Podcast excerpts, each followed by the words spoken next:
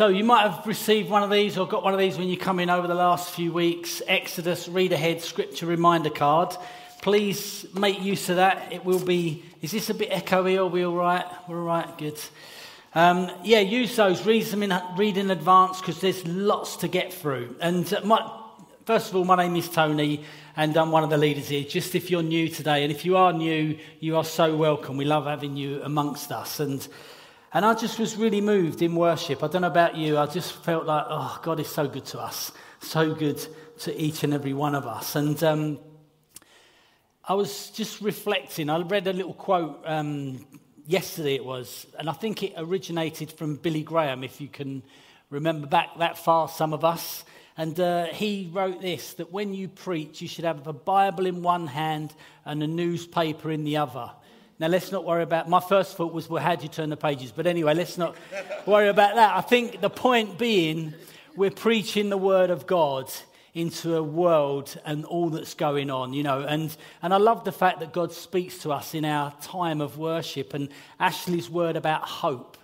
You know, hope and Steve talking about the meeting point. There's, there are people who need the hope and the love of Jesus. And we live in a world that is, is messy and has got lots of difficulties and, and maybe more coming around the corner, but we have a hope in Jesus that is, is beyond measure. He's our hope so, and our Saviour in these times. So we're going to look today at um, the plagues. So it's a sort of subtle move there, but there we are, we're into the plagues.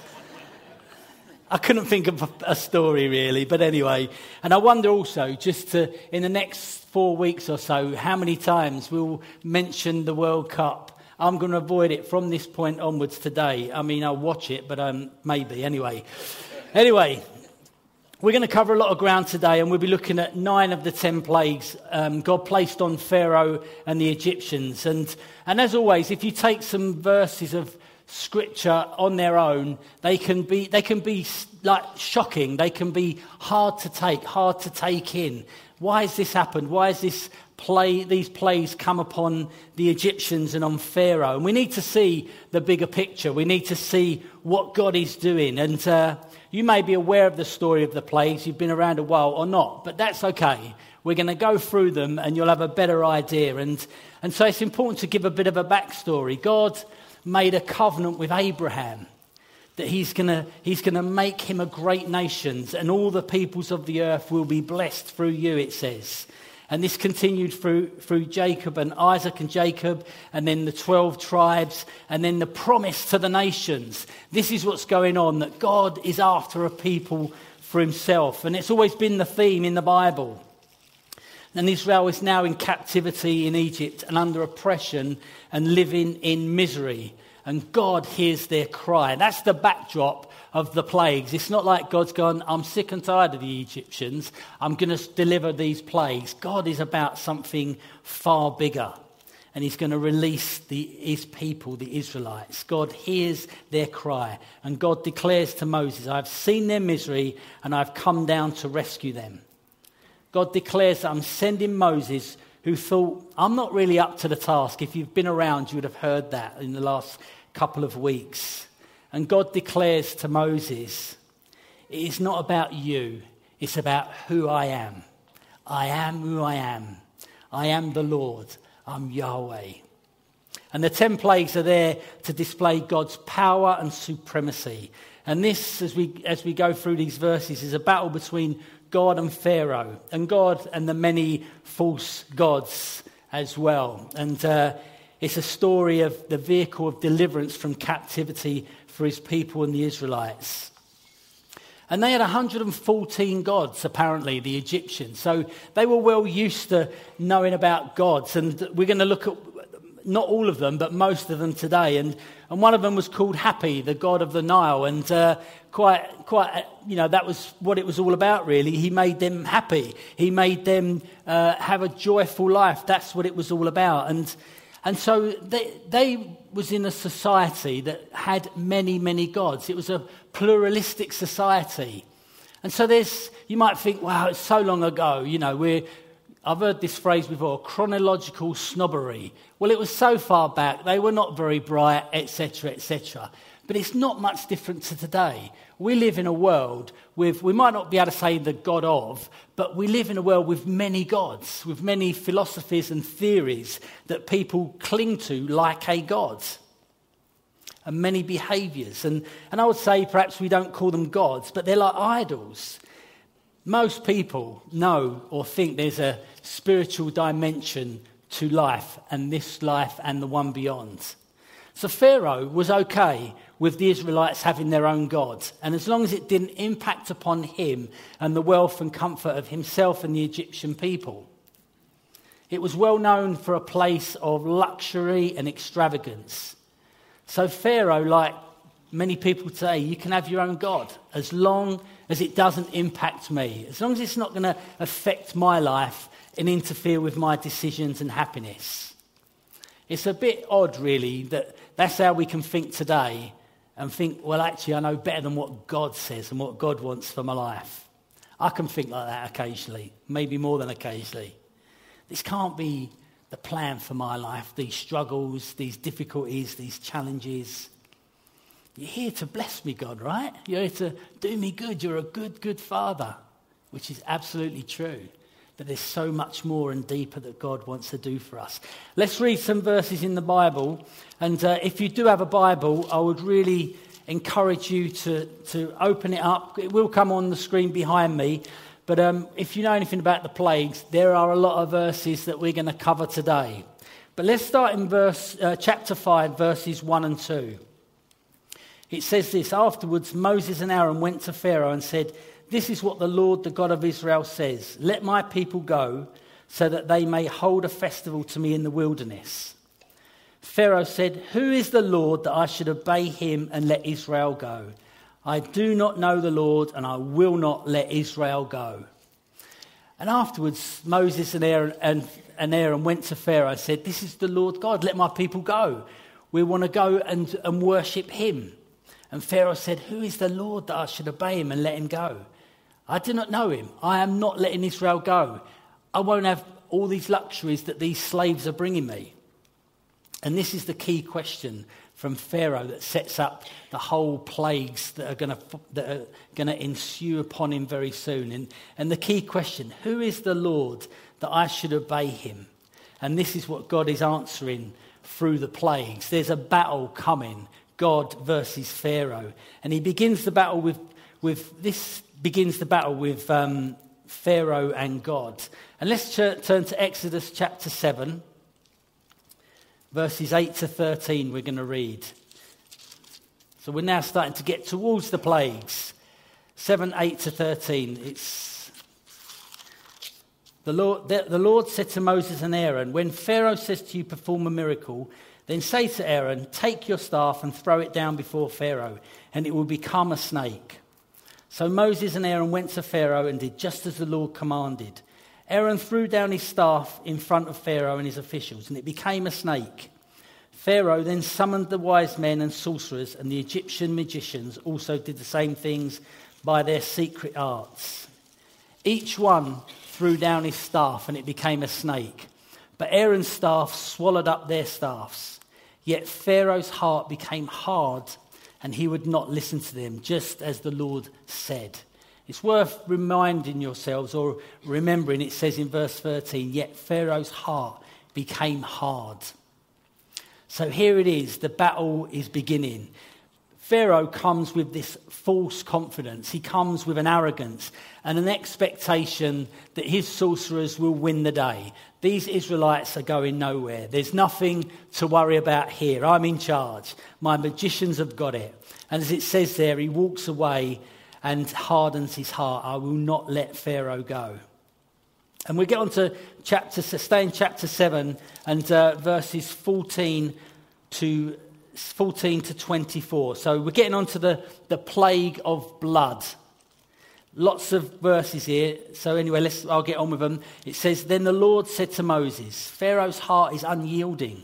He refuses to let the people go.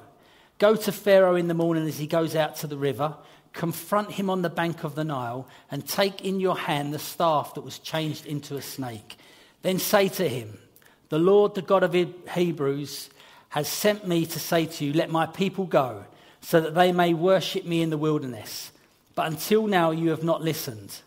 This is what the Lord says By this you will know that I am the Lord. With the staff that is in my hand, I will strike the water of the Nile, and it will be changed into blood. The fish in the Nile will die, and the river will stink. The Egyptians will not be able to drink its water. The Lord said to Moses, Tell Aaron, take your staff and stretch out your hand over the waters of Egypt, over the streams and canals, over the ponds and all the reservoirs, and they will turn to blood. Blood will be everywhere in Egypt, even in the vessels of wood and stone. Moses and Aaron did just as the Lord had commanded. He raised his staff in the presence of Pharaoh and his officials and struck the water of the Nile, and all the water was changed into blood. The fish in the Nile died, and the river smelled so bad that the Egyptians could not drink its water. Blood was everywhere in Egypt. But the Egyptian magicians did the same thing by their secret arts, and Pharaoh's heart became hard. There it is again. He would not listen to Moses and Aaron, just as the Lord had said. Instead, he turned and went into his palace and did not take even this to his heart. And all the Egyptians dug along the Nile to get drinking water because they could not drink the water of the river. Pharaoh's heart has become hardened twice already. There's a, who is the Lord that I should obey his voice? He's got no regard for God. So you would know who is the Lord. Here's about what is about to happen. And that's what, that's what Moses and Aaron are presenting to Pharaoh. The Nile and the Nile Basin were the center of economic power and vitality in this part of the world. In fact, the Egyptians had multiple gods over the Nile that they prayed to and sacrificed to. All their power, all their might, all their wealth were caught up in the Nile. And the primary god of the Nile, as I said a few minutes ago, was a goddess called Happy. Happy is there to provide fullness of life. I mean, at least they got the name sort of on the right lines, I guess. But that's what Happy brings to the table fullness of life. And we sacrifice to Happy, and we can come to Hapi because happy is going to provide for the fullness of life, the best life possible. And they were experiencing that. The Egyptians knew what it was to have the best things, the extravagant things of life. And what God is doing here is he's exposing a lie that this happiness is built on sand.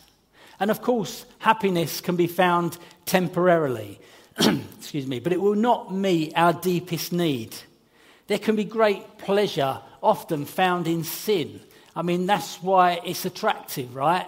Sometimes, because there's, you think, oh, there's something there that's going to satisfy me.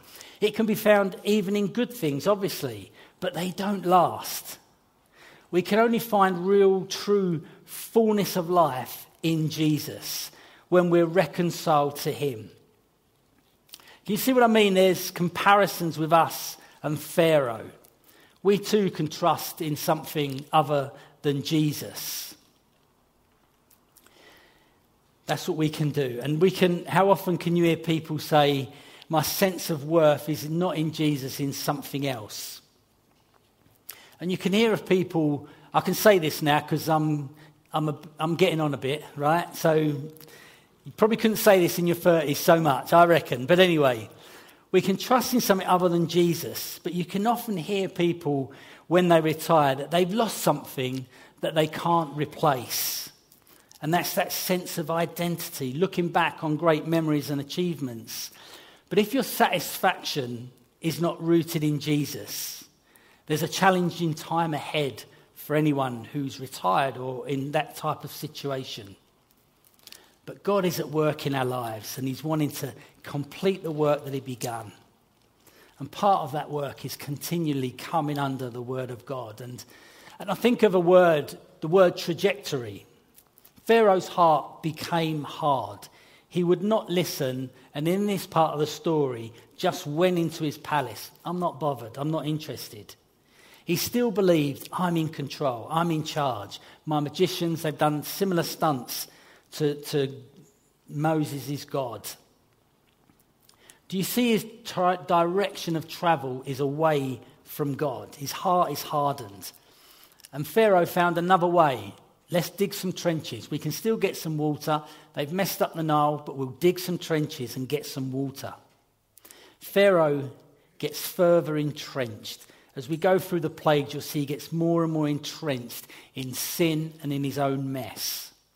And sin by nature does that. We get further entrenched and hardened. It can be all sorts of things the love of money, jealousy, selfishness, all sorts of things. Trajectory is really important. Who is the Lord that I should obey his voice? And I don't know about you, but I want to be more like Jesus tomorrow than I am today, and next week than last week, and next year than this year.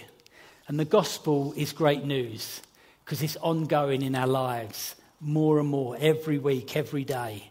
And repentance is ongoing, it continues to keep me before God in that right way that I can face Him. Sometimes, I don't know about you, but I face the same battles that I faced last week last year, even last decade? What idols do you and I need to bring to God and to bring to the mercy of God that He might smash them in our lives? Exodus 8, verses 1 to 15 says this Seven days passed after the Lord struck the Nile. Then the Lord said to Moses, Go to Pharaoh and say to him, This is what the Lord says Let my people go, so that they may worship me. If you refuse to let them go, I will send a plague of frogs on your whole country. The Nile will teem with frogs. They will come up into your palace and your bedroom and onto your bed and into the houses of your officials and on your people and in your ovens and kneading troughs. The frogs will come up on you and your people and all your officials. Then the Lord said to Moses, Tell Aaron, stretch out your hand with your staff over the streams and canals and ponds and make frogs come up on all the land of Egypt. So Aaron stretched out his hand over the waters of Egypt, and the frogs came up and covered the land. But the magicians did the same thing by their secret arts. They also made frogs come up on the land of Egypt. Pharaoh summoned Moses and Aaron uh, and said, Pray to the Lord to take the frogs away from me and my people, and I will let your people go to offer sacrifices to the Lord. Moses said to Pharaoh, I leave to you the honor of setting the time for me to pray for you and your officials and your people, that you and your houses may be rid of the frogs, except for those that remain in the Nile. Tomorrow, Pharaoh said. Moses replied, It will be as you say, so that you may know there is no one like the Lord our God. The frogs will leave, the frogs will leave you and your houses, your officials and your people. They will remain only in the Nile. After Moses and Aaron left Pharaoh, Moses cried out to the Lord about the frogs he had brought on Pharaoh. And the Lord did what Moses asked. The frogs died in the houses, in the courtyards, and in the fields. They were piled into heaps, and the land reeked of them. But when Pharaoh saw that there was relief, he hardened his heart, and he would not listen to Moses and Aaron, just as the Lord had said. Well, I mean, I, I'm not a fan of frogs. I don't know about you, but uh, if I see one, I, am I'm away. I'm out of there. But to see all these, I mean, I did come from London, right? So we don't have too many frogs there, but that's my excuse. But frogs everywhere is just a complete nightmare, isn't it? The second plagues of frogs, they're everywhere. And this, the last god was the god happy, happy and this is about the goddess Heket what's happening in these frogs, these plague of frogs. So it's not like a random thing. God, you know, has an idea. Let's send some frogs. He's, he's smashing the idols and the god and goddesses of the Egyptians. And this is the Egyptian goddess Heket, the frog goddess. It's like a, the images of a god, uh, of a frog and it was not, not an image of a god, but of a frog. And that's what they worshipped. You know, that's what they give sacrifice towards. And it was also supposed to bring, the idea of this particular goddess was to bring fruitfulness to the Egyptian people. Fruitfulness in the number of children you have, fruitfulness in business, fruitfulness in finance. If you wanted to succeed and you wanted to be fruitful, you went and made sacrifices to the goddess Heket. So that's what's going on. And, and in God's great love and kindness and mercy, He's exposing this to be a lie. The only fruit that ever lasts is found in Jesus. Jesus said, I am the vine, you are the branches. If you remain in me and I in you, you will bear much fruit. Apart from me, you can do nothing. Each time as God exposes these false gods, He's showing us that it is in Him that genuine, eternally, long lasting joy of fruit or fruitfulness is only to be found in Him. It's all about Jesus. You can only find fruitfulness in Him. And, and as, as I was reading through, you might have picked it up. This plague, this plague affects everyone the Egyptians, and it affects the Israelites. Frogs everywhere. And being around a while in church and having some sort of you know, pastoral responsibility over the years, you can see it's true. Christians face the same stuff as people who are not Christians. We're not immune as Christians to, the light, to life's hard knocks, the difficulties, tragedies, those sort of things. Hardship absolutely comes and it will come.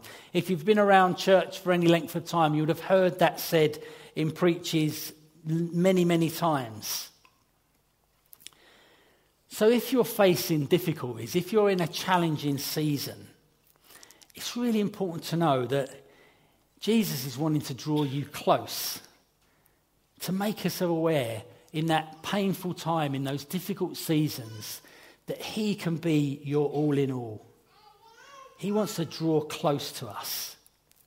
We can be more fruitful. I don't know if you, this is your experience. I, I reckon it probably is we could be more fruitful in our times of need than our times of the high moments. When everything's going brilliantly well and everything you do seems to be an amazing success, and God is good like that and He gives us great blessings in our lives.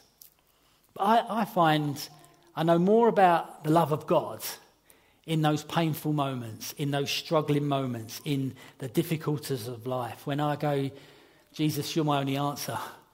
I need to throw myself onto you. In verse 15, Pharaoh hardened his heart after he'd requested this to end. Respite came to him. And then Pharaoh goes back on his agreement. He can't, he can't sort it. Heket is a lie, but God clears the frogs. And that happens sometimes. You know, God intervenes. And then when all's well and we go back to normal, oh, that's good. God has sorted that out. And not long later, we can tend, have a tendency, oh, I'm back in charge now. All the trouble's sorted. We've moved on. God has helped me, but I'm now back in charge. I'm the captain of my ship. I'm in charge again. And again, trajectory is an important thing here. Pharaoh.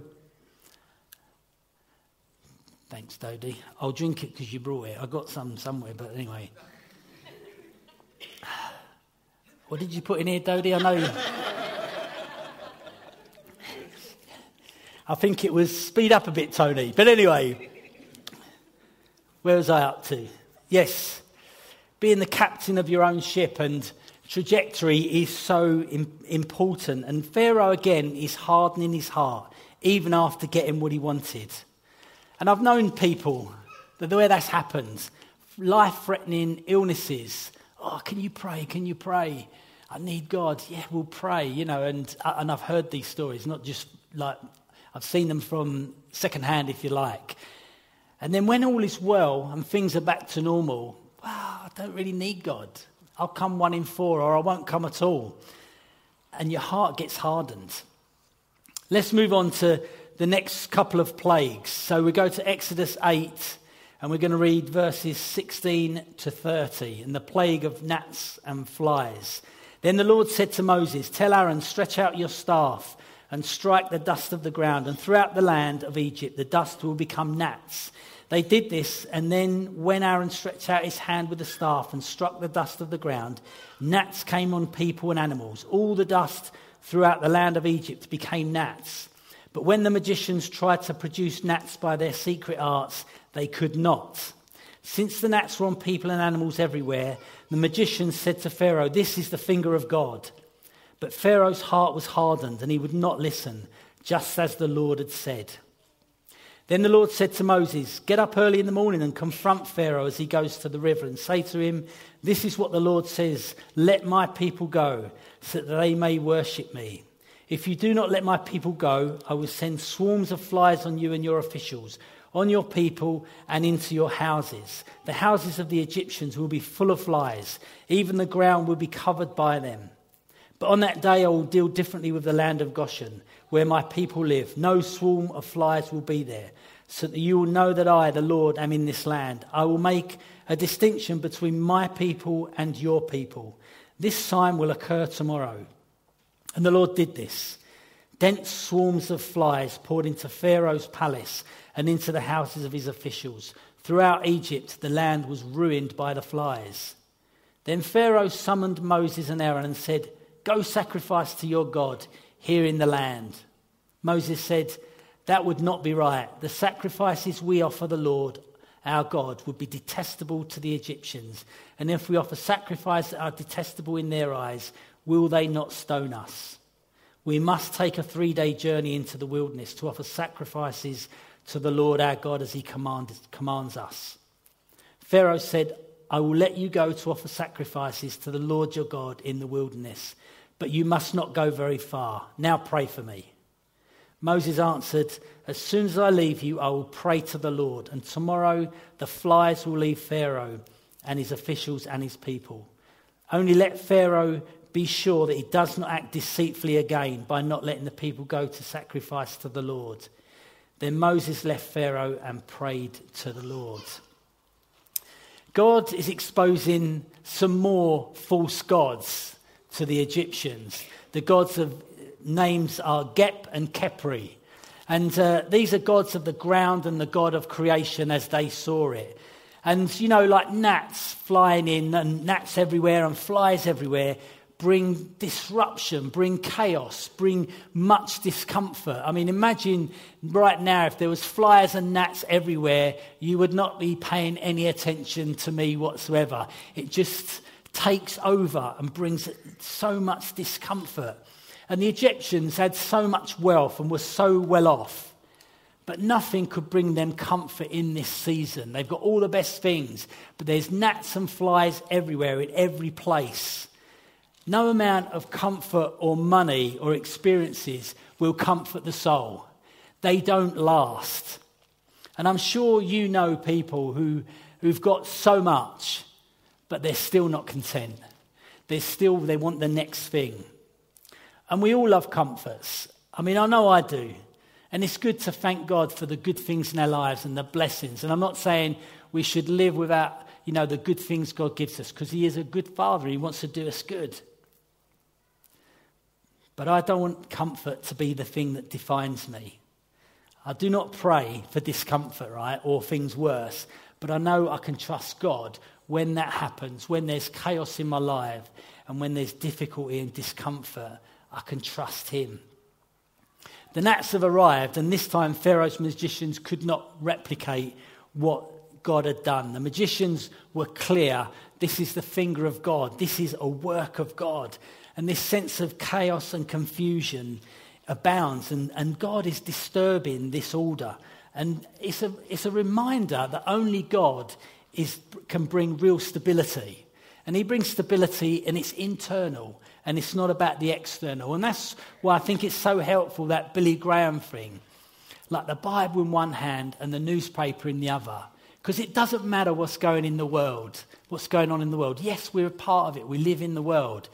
But the Word of God, deep in our hearts, brings that stability and security. The gnats were amongst the Israelites, but God made a distinction of not, it would not affect the Israelite people. And Pharaoh, as you might have noticed as we're going through, is just trying to barter with God. Pharaoh said, I will let you go and offer sacrifices to the Lord your God in the wilderness, but don't go very far. Now pray for me. He's working, uh, he's trying to work God out, he's trying to barter with God. It's very difficult to do so. You can't barter with God. I've tried it, it doesn't work. You've probably tried it, it doesn't work. God is God. We're not God. His way, not our way. This whole story is making it clear that He is God, not these false gods, not Pharaoh. Pharaoh attempted this negotiation a few times, and uh, he, he, we'll come on to one. And it's important that we don't also, you know, I said there's times we can be a little bit Pharaoh like. And it's important we don't aim to get away with the minimum.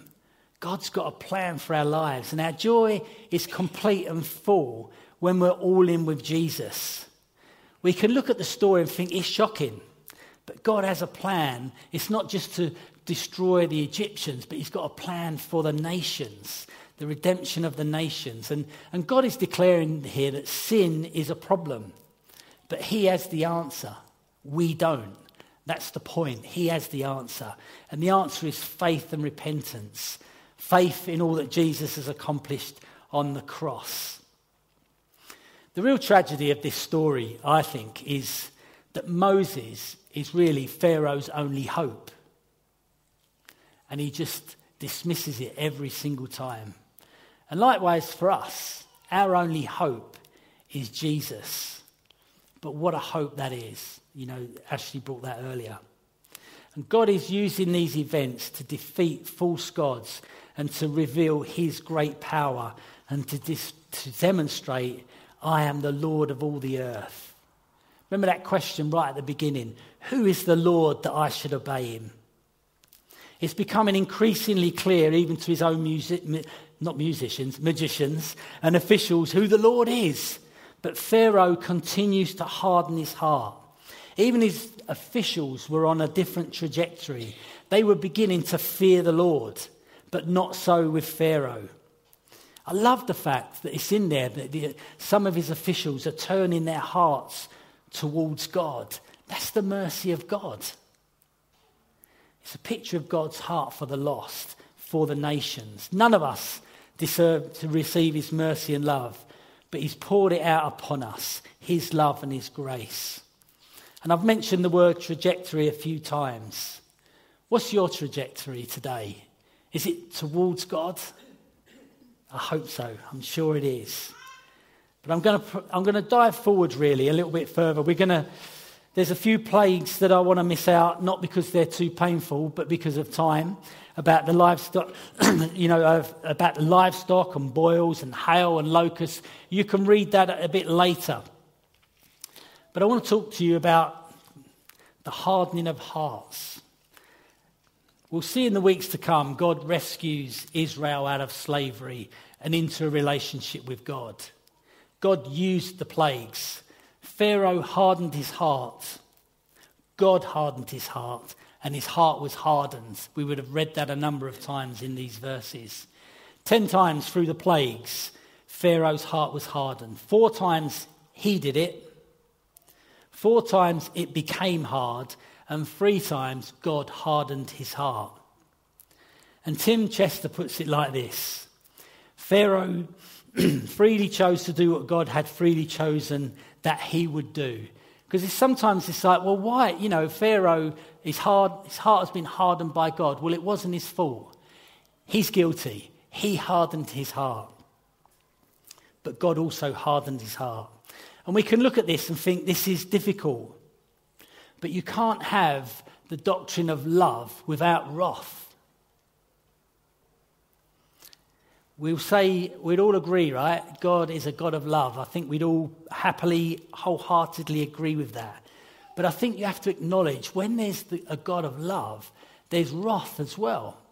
So if someone you really care for, you really love, was here right next to you, and someone came threatening to do some damage, some serious damage to that person, anger would rise up in you, wrath would rise up in you to protect this person, that person. Wrath comes out of the love of God. We watch God's justice being poured out on the Egyptians, but it's birthed in God's deep and abiding love for human flourishing. You've got to remember there was, there, there's a, there's a tyrannical um, kingdom in the place here, and killings that were te- being torn apart, people's lives were being wrecked. There was no sense of human flourishing, and God acted, God intervened completely justly, completely justly. And we could argue, were the Israelites, you know, were they better than, than, than the Egyptians? Well, they weren't. They made mistakes very soon after. Not long after captivity, when they're out, they created a golden calf. to, to worship. So they were no better. And the verses say that God hardened Pharaoh's heart. But it's not just as simple as Pharaoh hardening his own heart and then God completing the task. God had said before any plagues hit, he would harden Pharaoh's heart. And Romans 9 15 and 16 say this For he says to Moses, I will have mercy on whom I have mercy, and I will have compassion on whom I have compassion. It does not therefore depend on human desire or effort, but on God's mercy. For the scripture says to Pharaoh, For this very purpose I have raised you up, that I might show my power in you, and that my name might be proclaimed in all the earth.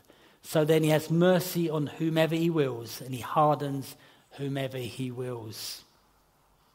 And that can be slightly troubling in some senses, but it shouldn't. It should make us joyful and happy because it's the love of God drawing us to Himself. None of us deserve mercy. None of us deserve the kindness of God. God is a gracious Saviour. And if you're here today, which you are obviously, right? Everyone who's in this room today, there's something of the love of God that has affected you. And even if you feel far off, there's a, you're in the place to know that God is drawing you close. He's calling you close. He's a gracious Saviour. And that's so important. Remember the thief on the cross, the last moments of his life. God saved him because God is full of love. God so loved the world. That's who God is. But there is this part. He is God. He's not a toothless God. He's in charge. So we're going to finish with the final plague in the, in the last couple of minutes. And um, if the band could come up, that would be great. And just while they're making their way up, the plague, I'll read these verses. And, it's, and it says this in, in Exodus 10 21 to 29. Then the Lord said to Moses, Stretch out your hand towards the sky so that darkness spreads over Egypt, darkness that can be felt. So Moses stretched out his hand towards the sky, and total darkness covered all Egypt for three days. No one could see anyone else or move about for three days. Yet all the Israelites had light in the places where they lived. Then Pharaoh summoned Moses and said, Go worship the Lord. Even your women and children may go with you, only leave your flocks and herds behind. But Moses said, You must allow us to have sacrifices and burnt offerings to present to the Lord and our, our God. Our livestock too must go with us. Not a hoof is to be left behind. We have to use some of them in worshipping the Lord our God until we get there. We will not know what we are to use to worship the Lord. But the Lord hardened Pharaoh's heart, and he was not willing to let them go. Pharaoh said to Moses, Get out of my sight. Make sure you do not appear before me again. The day you see my face, you will die. Just as you say, Moses replied, I will never appear before you again. Total darkness for three days. Like most Egyptians, Pharaoh was a sun worshipper. And God was just this completely breaking up these idols and these gods, these false gods. More than that, he was regarded as the embodiment of the god, the sun god Ra. These are the three days of darkness that is declaring this sun god is a false god. And it's a reminder in Matthew 27:45 when Jesus dies and there was darkness for 3 hours in that afternoon. And we see on the cross the mercy and love of God. All the plagues of this world put on Jesus.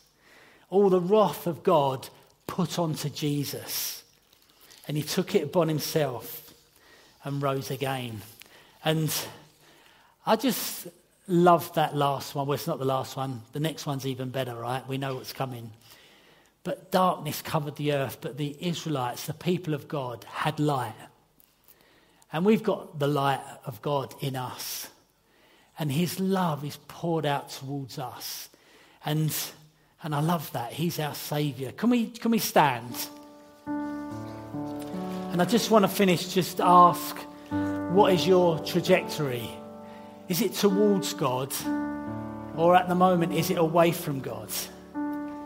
And if it's away from God, what I love about God is in a moment he can change things. If it's away from God, we can step towards him. And we're going to come and worship. And we've got a couple of minutes left. If it's away from God, I'd love you to come forward so that we can pray for you. He loves a humble heart. He loves someone who wants to respond to him and say, God, you are God, and I need you. And I think there are other people in this room who could do with some prayer. You know, we can have, we love God, but there can be idols still in our hearts. I know it's true of me. You know, I, I can, I love a bit of comfort. I don't know about you. But, I, you know, I think there are things in our lives where we can respond and say, I want that broken. I want, I want to be all in for Jesus. So if you recognize there's bits in your life, there's idols in your life that you want broken and changed, demolished in Jesus, then you can do it. It might be the love of money, it might be relationships, it might be jealousy, it might be success, it might be comfort. Let's come forward and, and maybe you're here for the first time and or you've been here a number of times and you don't actually know Jesus, then today you can know the love of God. That can change too. So we're going to worship and and if you're in one of those categories, I'd love you to come forward. It's a big, bold step. It's brave. But, you know, God will meet you in that moment of surrendering to Him. So let's worship and then, then come and respond to Him. Let's make our way forward.